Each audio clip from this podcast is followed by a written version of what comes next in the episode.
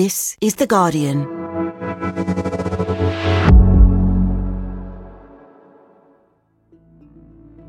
Today, cramped conditions, fire safety concerns, Legionella.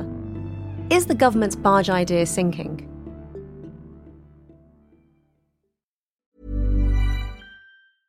Finding your perfect home was hard, but thanks to Burrow, furnishing it has never been easier. Burrow's easy to assemble modular sofas and sectionals are made from premium, durable materials, including stain and scratch resistant fabrics. So they're not just comfortable and stylish, they're built to last.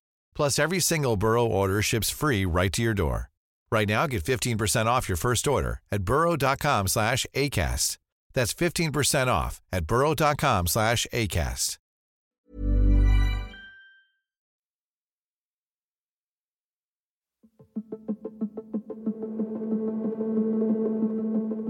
Stopping the boats, which is to say, stopping asylum seekers crossing the channel to get to the UK, has become a catchphrase for Rishi Sunak. And that's why one of our five pledges to the British people is to stop the boats. To stop small boats. To stop the boats. Stop the boats. To help us stop the boats.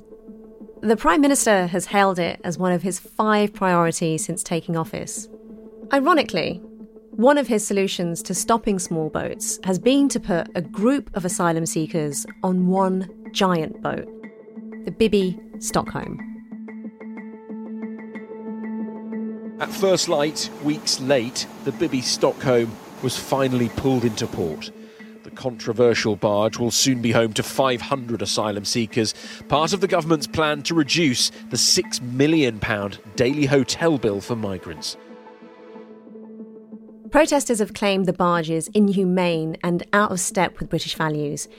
But the Conservative Party's Lee Anderson saw it differently, and his party backed him. Uh, do you agree with what Lee Anderson says? Should illegal migrants F off back to France? Well, look, we all choose our own language, but what Lee was expressing was the deep. Last week, just 39 asylum seekers had been processed and sent to live on board the barge. And then, within days, they were taken off again. The government has confirmed that all 39 asylum seekers housed on the Bibby Stockholm barge have been taken off the vessel. That's because traces of Legionella bacteria were found in its water supply. The barge now stands deserted, but after dominating the headlines for weeks, is it still a win for the government? From The Guardian, I'm Nosheen Iqbal. Today in Focus, the saga of the Bibby Stockholm and what it tells us about the Conservatives' election strategy.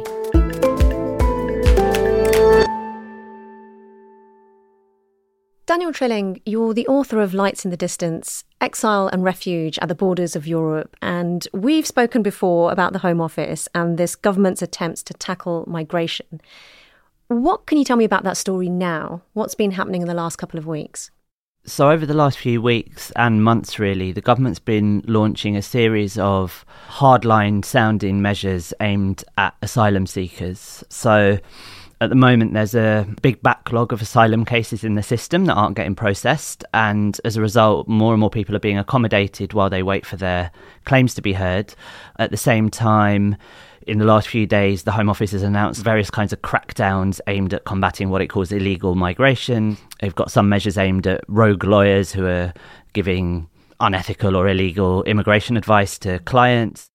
Today, the government vowed to clamp down on, quote, crooked immigration lawyers offering to submit false asylum claims for a fee.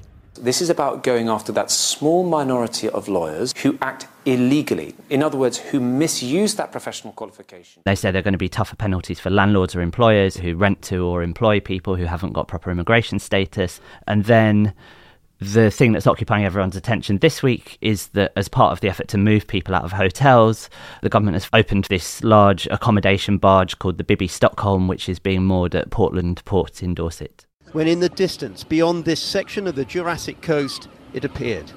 A hulking great floating accommodation block from perhaps the brutalist school of maritime architecture, heading for the shelter of Weymouth Bay, but utterly exposed to the political storm it will surely have to weather. I think the government was saying initially it would be about 50 men. So at the moment they're, they're saying that only men are going to be housed on the barge. I think a dozen actually arrived, and then there was a larger group of people who the Home Office was trying to move on to the barge but were either refusing to go or were having legal representations made on their behalf by refugee charities. So, can you tell me a bit more about this barge? What was it originally used for?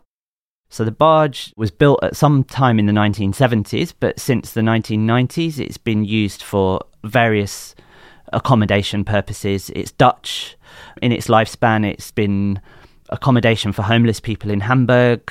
The Dutch government used it to house asylum seekers in the early 2000s. So it has been used for that purpose. So it's been before. used for that purpose before. When the barge was used in the Netherlands, it was moored in Rotterdam to house asylum seekers in around 2005 and there were lots of criticisms from refugee charities at the time and human rights advocates and residents of the barges also protested at their treatment. You know, they, they went on hunger strike. And I think the key issues really, if people are put in large scale accommodation, even if in theory they're free to come and go, it can feel quite institutional and quite like a prison to people. And this, this is actually a very common risk for asylum seekers because if you think about who those people are, you know, refugees who have fled violence and persecution, they will have been through very often very traumatic journeys. They're very likely to have been detained or even tortured at points in their journey or in the countries that they have fled.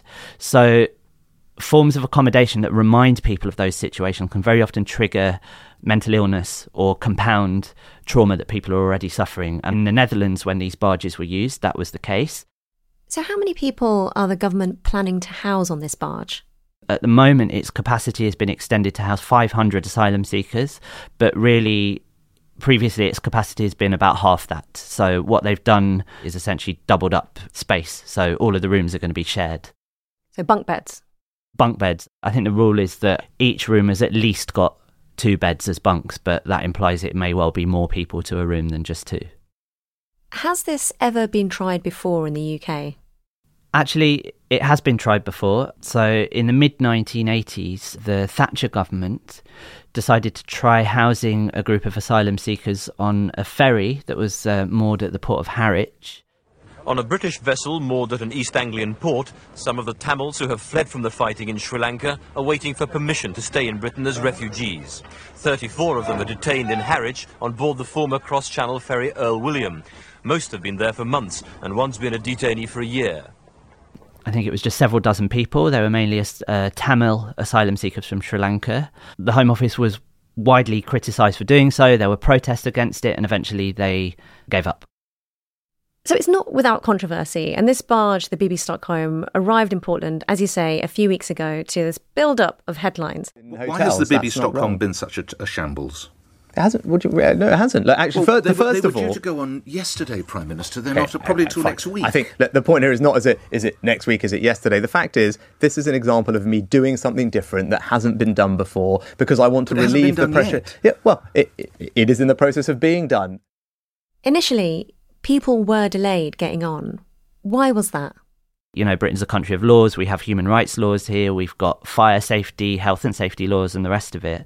The delays were over fire safety checks, for instance, and the Fire Brigades Union, the FBU, criticised the barge as a potential death trap because 500 people are going to be accommodated on a barge with just 222 cabins. The corridors on board are very narrow, and there are just two main exits. Also, a group of local councillors visited the barge a couple of weeks ago, and they were told that there are no life jackets on board, and also expressed concerns that locked gates could cause a crush during an emergency. And then, of course, there were very serious health concerns. Some breaking news to bring you, and just four days after the first asylum seekers boarded the controversial migrant barge, the Bibby Stockholm, they've been taken off again after the bacteria that causes Legionnaire's disease was found in the water there. I'm Sapna. I'm one of the GPs that had been recently working on the barge boat in Portland. So, Sapna, you've been working on the Bibby Stockholm barge for the last couple of weeks. You've actually been inside it. Can you tell us what it's like? It's a very very large boat. There's a centre courtyard and surrounding cabins. And inside each cabin is probably between four to six bunk beds. It's very neutral inside, clean interior, and feels or kind of reminds me a bit of like a basic hostel that I've been to when whenever I've been travelling. And you were there on Friday when news broke that potentially deadly bacteria, Legionella, was discovered in the water system of the barge. Can you talk me through what happened that day? So I turned up at work and had been informed of, you know, the samples had been taken before, and I want to stress this, before the residents and crew had come on board over the last couple of weeks. And I'm not sure whether samples had been retaken from them, but the bacteria had been cultured or found on those samples. You know, use that information to try and work out the type of people I needed to screen for Legionellas. So I saw probably around 11 to 15 patients at that time, and uh, that did include someone unfortunately who had fallen sick in the crew member, but unrelated to Legionnaire's disease. What exactly is Legionella, and why is it so dangerous? So, Legionnaire's disease is a bacteria that essentially thrives in warm, salt free water. It's very common, it can occur in the UK. Worst case scenario, it will cause something called Legionnaire's pneumonia, uh, making you feel quite unwell and does require quite strong antibiotics. Legionnaires can be prevented. And I think anytime someone goes into a stagnating water system, the idea is to sort of flush out that water system to ensure that there is a free flow of good water that's filtering through. And in your experience of treating asylum seekers, um, both on the barge and off it, I wonder if you could tell me if there's any sort of particular or common experience health wise that they have or seem to present. Yeah, uh, so mostly and understandably, a lot of these patients are troubled by their current social situation. They're struggling with uncertainty. A lot of it is negative media as well, and feelings of loss for their family back at home. And it does sort of stretch into developing symptoms of low mood and anxiety. I mean, I guess they're just regular young men trying to live their lives. Yeah, of course. These patients are the same as me and you with their, all their own normal health concerns and worries and stresses. And it's really sad because a lot of them just want to maintain a level of routine and structure to their day and also find work. And often when I ask them, you know, what, what are your skills? What do you what do you want to do? And they say anything. I'll do anything just to work here and build a life and build a foundation where I can think about my future. And I think with this level of hesitancy, they're unable to sort of see a future for themselves and they feel a bit stuck.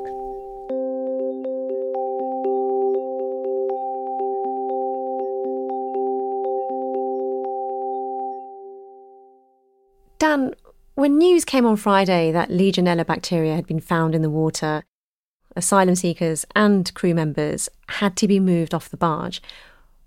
What happened? So, testing for the presence of Legionella bacteria was one of the health and safety checks that had to be done to make sure that the barge was suitable to use for housing people.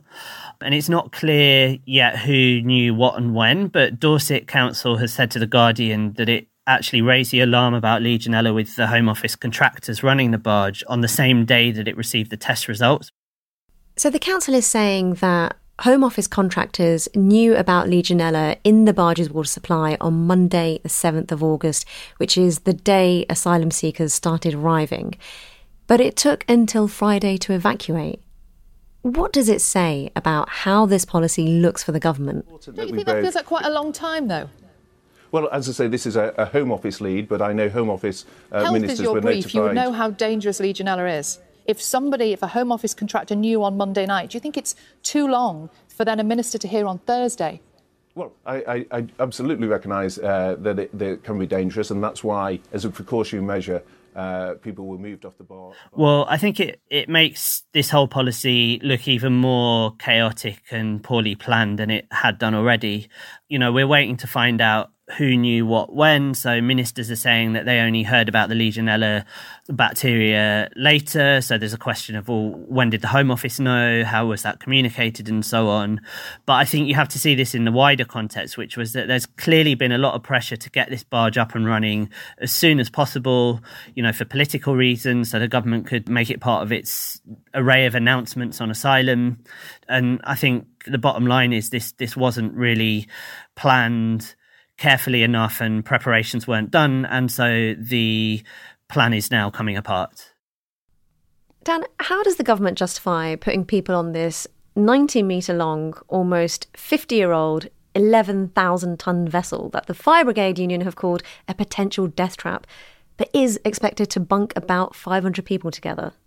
So the government is saying that it's costing too much money to house asylum seekers in hotels at the scale they're doing right now. We've got to reduce the pressure on hotels and communities up and down the country, and that means we need to find alternative sites, and including barges like the one we've brought, uh, brought forward today. That's going to save the taxpayer money, reduce pressure on hotels, and it's part of our broader plan to stop. and that it wants to move to what it calls basic and functional accommodation. And that's for two reasons. One is cost. So I think at the moment, the cost of accommodating asylum seekers in hotels is around six million pounds a day.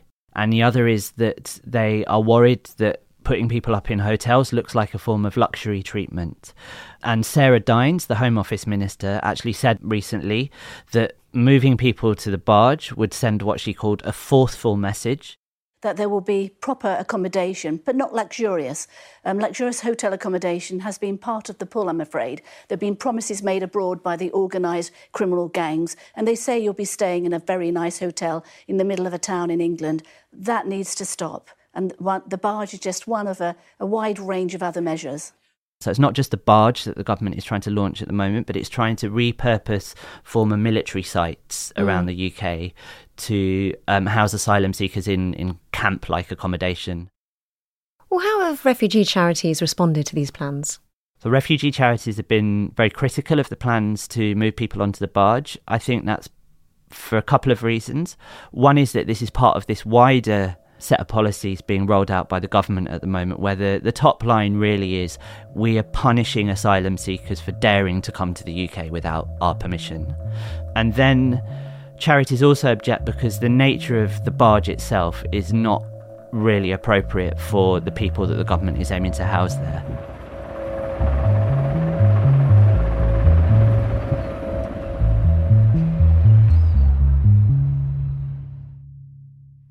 Sammy Gecsoyler, you've been reporting from the Port of Portland in Dorset. Can you describe the area where the Bibby Stockholm has been docked? So, Portland is quite a deprived area. It's one of the most deprived areas on the south coast, and it's also home to two prisons and was also home to a prison ship. So, the government housing people who are detained in Portland is nothing new. Sammy, what's the response been like from the local community? I would say uniformly, it's been very against the barge. However, the reasons that the community has seems to be quite divided. So the irony is that the town is united in the fact that no one wants the barge to be there, but the difference is that some are saying it's for humanitarian reasons and others just don't like the idea of asylum seekers. Exactly. Do you live in Portland? Yes. What, what's the um, feeling in Portland towards this this um, policy? It's, it's so incredibly divisive. We are such a deprived and poor area. There's not enough jobs. There's a high reliance on food banks. And there's just real anger from local people. There's a lot of people that are anti-asylum seekers. The far right have really been trying to mobilise here, which have been has been really scary. Um, until this happened, I never knew this world existed. I, um, there are also people that do want to support and welcome them, and I would say it is a 50 50 divide. But when I was getting donations from the welcome packs, people were coming to my house and saying, Please don't tell anyone I, I'm bringing donations because they were scared of the hate they were going to receive, which there has been a lot of. And what about local councillors? What have they been saying about the project and what their views are on how and why the Bibby Stockholm has arrived in their town? I think the councillors are uniformly against the barge being placed in the town, especially without any consultation. There's a feeling amongst local residents and councillors that it's just been um, placed upon them. I, th- I think the feeling in the town was exacerbated by the fact there was no consultation. We didn't know the day, we only knew the day when suddenly people started seeing this floating thing coming towards us. I think the opposition to the barge isn't in respect of the asylum seekers, it's in respect of the infrastructure. There is also a more vociferous group of people who, who are just saying no, no asylum seekers here, and a lot of them aren't from Portland at all. In fact, a lot of, a lot of the spokespeople are not from Portland.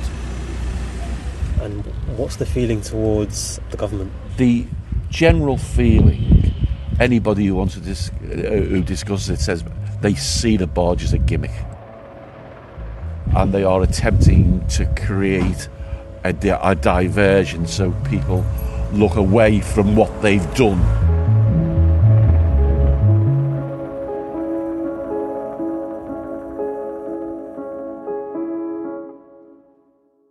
Dan, what does the refugee, asylum, and migrant backlog look like at the moment? And how many people are stuck in the system?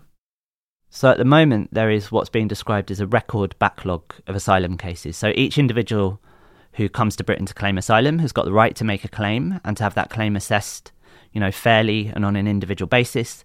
That's a bureaucratic task. Historically, the Home Office has always done that on a bit of a shoestring, and backlogs can arise.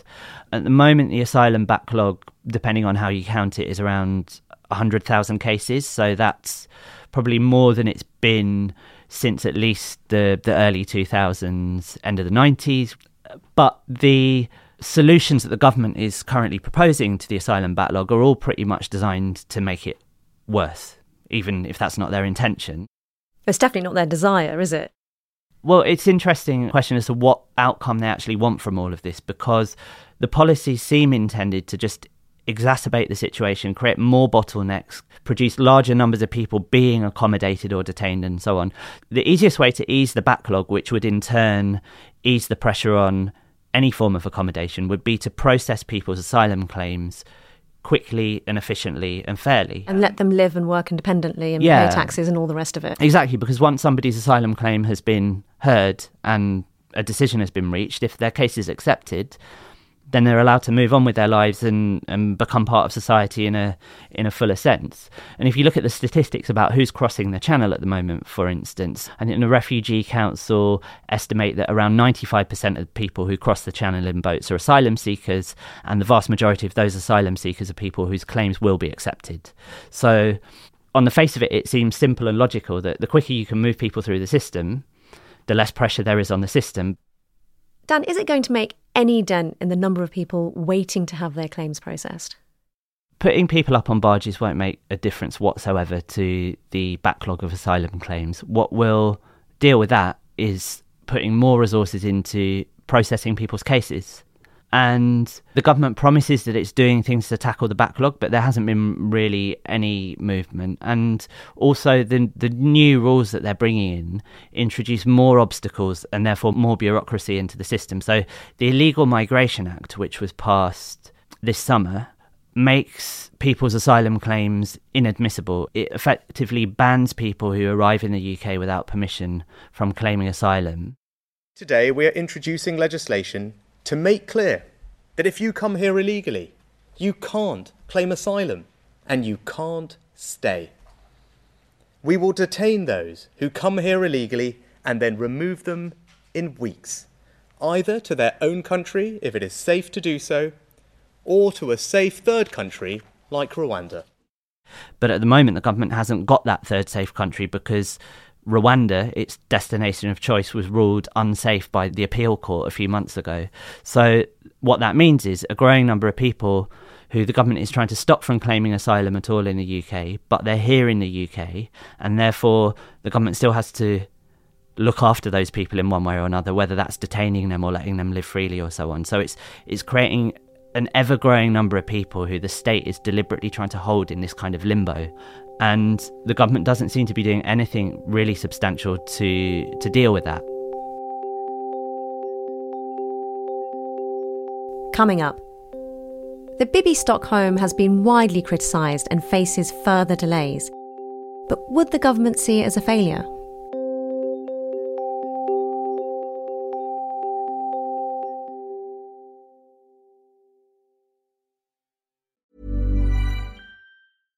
Finding your perfect home was hard, but thanks to Burrow, furnishing it has never been easier.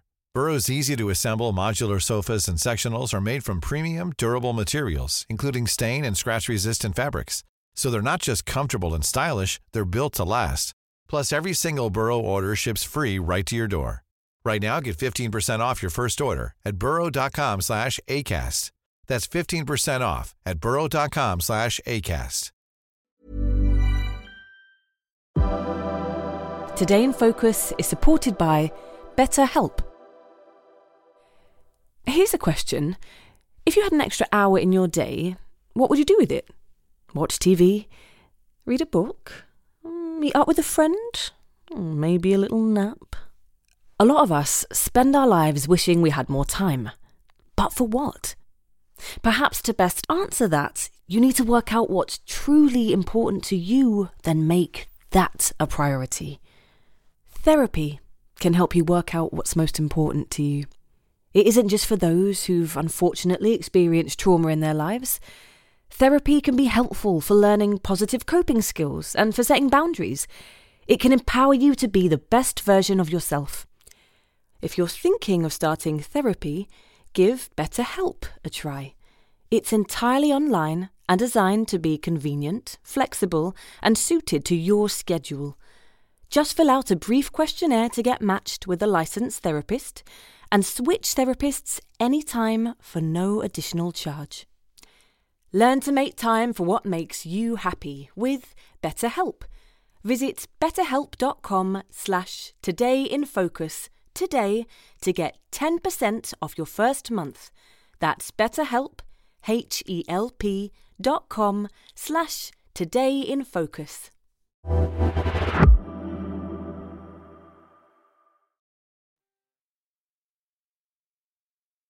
So, in practical terms, for all the noise that it has created, the Bibby Stockholm plan will have barely any impact on the numbers of people being processed in Britain's refugee and asylum system. But having listened to various government ministers giving interviews in the last week, it's clear that this is really about political messaging.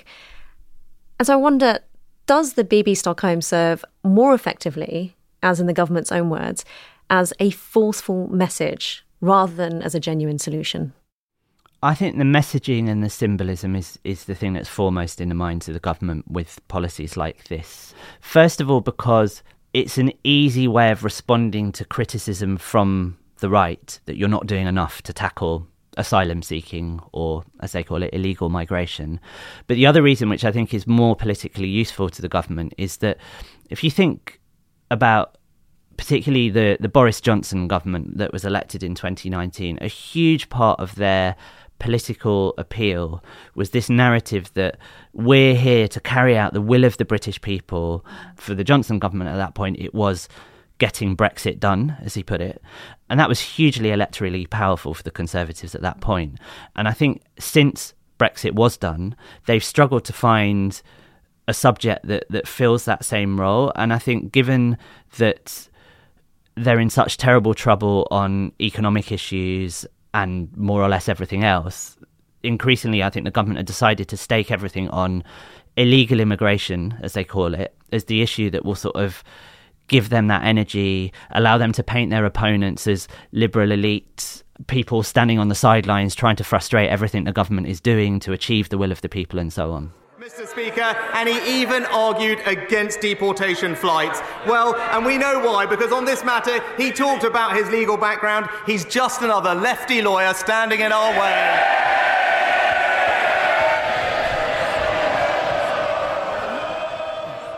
Well, where is the clamour for this coming from? What does the polling suggest that British people are actually crying out for? Well, I think polling on migration is quite complex because it also depends on how the questions are asked. But broadly speaking, you know, you get a chunk of society that is very pro immigration in all senses without reservations, a chunk on the other side that is quite hostile to immigration, but probably the majority of people sit somewhere in the middle. Where worries and fears arise is where people feel that immigration is not being controlled. So, what control is, is obviously a topic we could spend ages discussing, but I think the asylum system is a very good example of that. And it's also a good example of how the appearance of a loss of control can actually be the government's own fault. Now, migrants who continue to make the perilous crossing to the UK on small boats could be transported more than 4,000 miles away to the remote Ascension Island. That's if it loses its legal battle to fly them to Rwanda in Africa.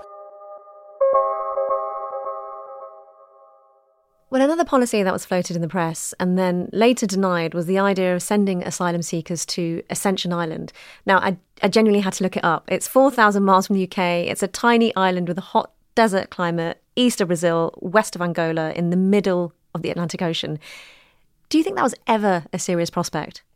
I think it is a serious prospect. I think if you look at what the government's been doing the last couple of years, they, they genuinely want to set up a mechanism by which they can send asylum seekers to some sort of remote or off putting location. That's what the whole Rwanda policy was about. But the Ascension Island announcement, I think, is their one of their kinds of plan Bs. But given how seriously they tried to make the Rwanda deportations happen, I think we should take them at their word when they talk about other places. However, just like the barge, I would have thought if they ever do end up sending people to somewhere like Ascension Island, it will be a symbolic number of people.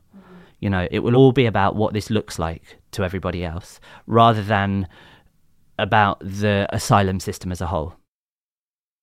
Well, coming on to what it looks like, we are, of course, about a year away from a general election. Tough talk on migration, arguably stirring up division. Do you get the sense that the Conservatives think these policies will be vote winners? I think they, they do think they'll be vote winners. I'm sceptical of how much that will be the case, but it will appeal to a certain section of the electorate. And I think just as importantly, it's a way of forcing Labour onto their territory because the more that you've got the Labour Party talking about what it would or wouldn't do about asylum seeking, the less you've got the Labour Party talking about what a complete mess the Conservatives have made of the economy or of the housing crisis or any one of a number of other things that, that we could be spending more time talking about. So it's setting up a series of political traps. I mean, if Labour are to gain power next year, do we know what their policy might be to solving the backlog problem? Well, it's hard to tell with Labour because they have changed their policies quite a lot. At the moment, what they're saying essentially is that they will just deal with the backlog quickly and more efficiently. I think they've been saying, you know, within the first six months, we're going to get a grip on asylum claims. However, what I, I have noticed is that they, you know, in line with their strategy more widely, which is to sort of not give the Tories an inch to the right of them at the moment, they are increasingly sort of cleaving to the conservative rhetoric on this issue particularly if you compare it with Labour a few years ago when they were much more markedly saying we want a much more humanitarian alternative to the current policies on asylum and immigration and so on. But on the other hand, it's just very hard to tell with Labour at the moment what they actually want to do. You know, how much of this is just making sure there's no weaknesses that the Daily Mail can exploit, and how much do they have a plan? Well, it'd be nice to hear that at some point, but I think so far we, we haven't heard that. Dan, thank you so much. You're welcome. That was Daniel Trilling, author of Lights in the Distance, which is out now. My thanks to him and to Guardian reporter Sammy Gecsoyler and Dr. Sapna Morkin for talking to us. To read more about this story, including Sammy's reporting from Portland in Dorset, do search for Bibby Stockholm at theguardian.com. That's it for today. I'm Nosheen, and this episode was produced by Tom Glasser. Sound design is by Rudy Zagadlo, and the executive producer was Elizabeth Cassin. We'll be back again tomorrow.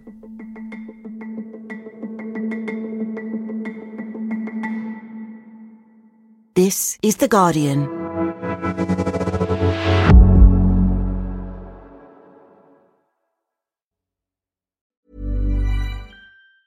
Tired of ads barging into your favorite news podcasts? Good news. Ad-free listening is available on Amazon Music for all the music plus top podcasts included with your Prime membership. Stay up to date on everything newsworthy by downloading the Amazon Music app for free or go to amazon.com slash news ad free. That's amazon.com slash news ad free to catch up on the latest episodes without the ads.